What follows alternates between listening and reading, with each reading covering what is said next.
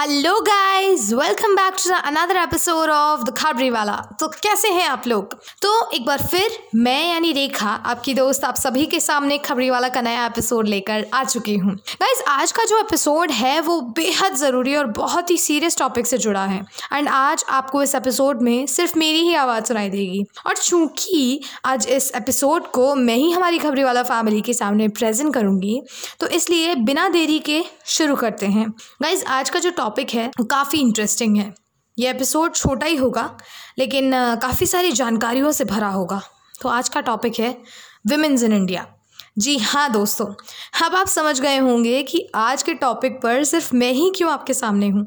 लेकिन बिल्कुल, ऐसा नहीं है। हमारी खबरी वाला फैमिली का एक और मेंबर इस पॉडकास्ट में हमारे साथ नहीं है due to some reason but नारी शक्ति, जिंदाबाद। तो चलिए बात करते हैं वुमेन्स इन इंडिया पर। देखिए, किसी भी चीज़ पर बात करने से पहले उसके नेगेटिव और पॉजिटिव एस्पेक्ट्स भी हमें पता होने चाहिए। आज इसी के पॉजिटिव एस्पेक्ट्स भी मेरे सामने आ रहे हैं। जैसे हमारे देश की महिलाओं ने कई एरियाज़ में बहुत सारी अचीवमेंट्स हासिल की हैं।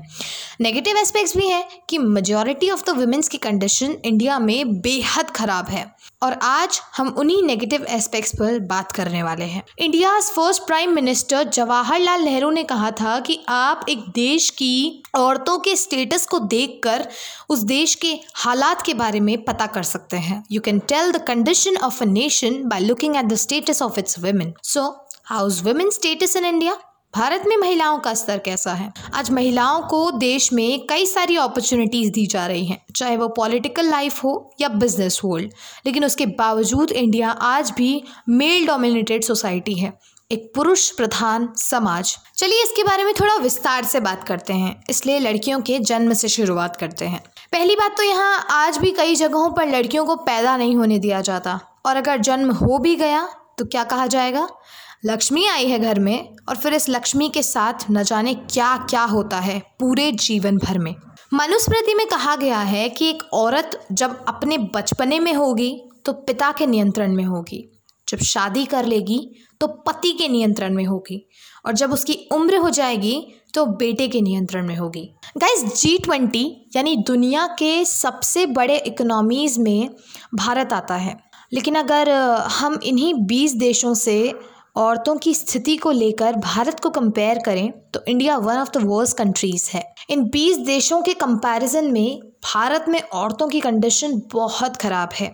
इंडिया में हर घंटे औरतों के खिलाफ हुए 26 आपराधिक मामले दर्ज होते हैं, जबकि 80 प्रतिशत केसेस तो दर्ज ही नहीं होते। अगर मेल फीमेल रेशो की बात की जाए तो 2011 में 1000 मेल्स के कंपैरिजन में सिर्फ़ नौ फीमेल्स हैं, जो कि काफ़ी ज़्यादा चिंता की बात है। वुमेंस के लिटरेसी रेट की बात की जाए तो वो भी इंडिया में कम ही है, जहाँ मेल्स 82 परसेंट और फीमेल्स 65 परसेंट है। क्योंकि माँ बाप को लगता है कि ये लड़कियाँ स्कूल जाकर क्या करेंगी? या फिर कई लड़कियों को पढ़ाया भी जाता है तो सिक्स, सेवन स्टैंडर्ड पढ़ाकर स्कूल से निकलवा लिया जाता है, ताकि उन्हें घर के काम में लगा दिया जाए या उनकी शादी कर दी जाए। इंडिया में 40 लाख लड़कियाँ स्कूल नहीं जा पाती हैं, जो वर्ल्ड में थर्ड हाईएस्ट नंबर है, और इस पे तो हमें शर्म आनी ही चाहिए। रूरल एरियाज़ में तो हर सौ में से सिर्फ़ एक लड़की ट्वेल्थ तक पढ़ पाती है, और अगर वो चाहे भी तो भी उसे डांट फटकार कर चुप कर दिया जाता है। उनका स्ट्रगल यहीं ख़त्म नहीं होता। जब शादी कर दी जाती है तो दहेज यानी डाउरी के लिए उन्हें कई तरह के टॉर्चर किए जाते हैं, जिनकी वजह से आज कई सारे औरतों के सुसाइड के केसेस भी हमारे सामने हैं। हर दिन हर दिन बीस महिलाएँ दहेज की इस यातना से तंग आकर अपना दम तोड़ रही हैं। दहेज प्रथा को 1961 में इंडिया में इलीगल घोषित कर दिया गया था। लेकिन नतीजा क्या हुआ? वो आज हमारे सामने हैं। आमतौर पर दहेज ये कहकर दिया जाता है कि ये तो आपकी बेटी हमारे घर की लक्ष्मी के फ्यूचर और एजुकेशन के लिए काम आएगा, लेकिन होता इसका बिल्कुल उल्टा है। उसे सिर्फ़ एजुकेटेड के नाम पर एक अच्छी बीवी और एक अच्छी माँ बनना सिखाया जाता है। भारतीय संविधान में पुरुष और महिलाओं दोनों को समान अधिकार यानी इक्वल राइट्स दिए गए हैं, लेकिन हमारी मज़बूत पितृसत्तात्मक परंपरा, यानी स्ट्रॉन्ग पेट्रियार्कल ट्रेडिशन इन सब पर भारी पड़ गया है, जहाँ बेटियों को सिर्फ़ एक ज़िम्मेदारी माना गया है, जो एक पुरुष के अधीन होती हैं, वहीं बेटों को इस समाज का आदर्श माना गया है। देखिए, बात सिर्फ़ इतनी है कि आज हमें इंडिया में महिलाओं के स्टेटस को बढ़ाना होगा, ताकि इंडिया डेवलप्ड नेशन बन सके। जहाँ इंडिया मेल डोमिनेटेड के साथ साथ वेमेन डोमिनेटेड सोसाइटी भी बन सके। और इसके लिए आपको और हमें मिलकर कदम बढ़ाने होंगे और अपनी आवाज़ बुलंद करनी होगी। साथ ही साथ खुद महिलाओं को खुद के लिए आगे आना होगा, क्योंकि उसके अधिकार जानना उसका भी अधिकार है। और जब वो ये अधिकार जान लेगी तो वो खुद की रक्षा करने में खुद सक्षम हो सकेगी।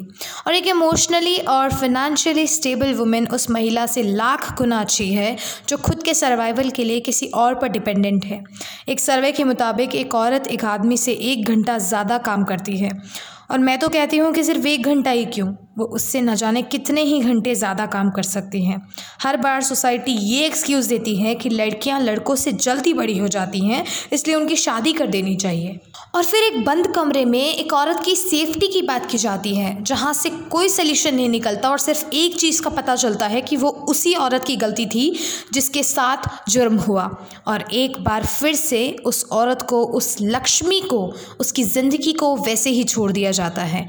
दयनीय मिजरेबल और घिनौनी ज़िंदगी। मैं इस एपिसोड में ये नहीं कहूँगी कि हमें औरतों को आगे बढ़ाने के लिए जागरूकता फैलानी होगी।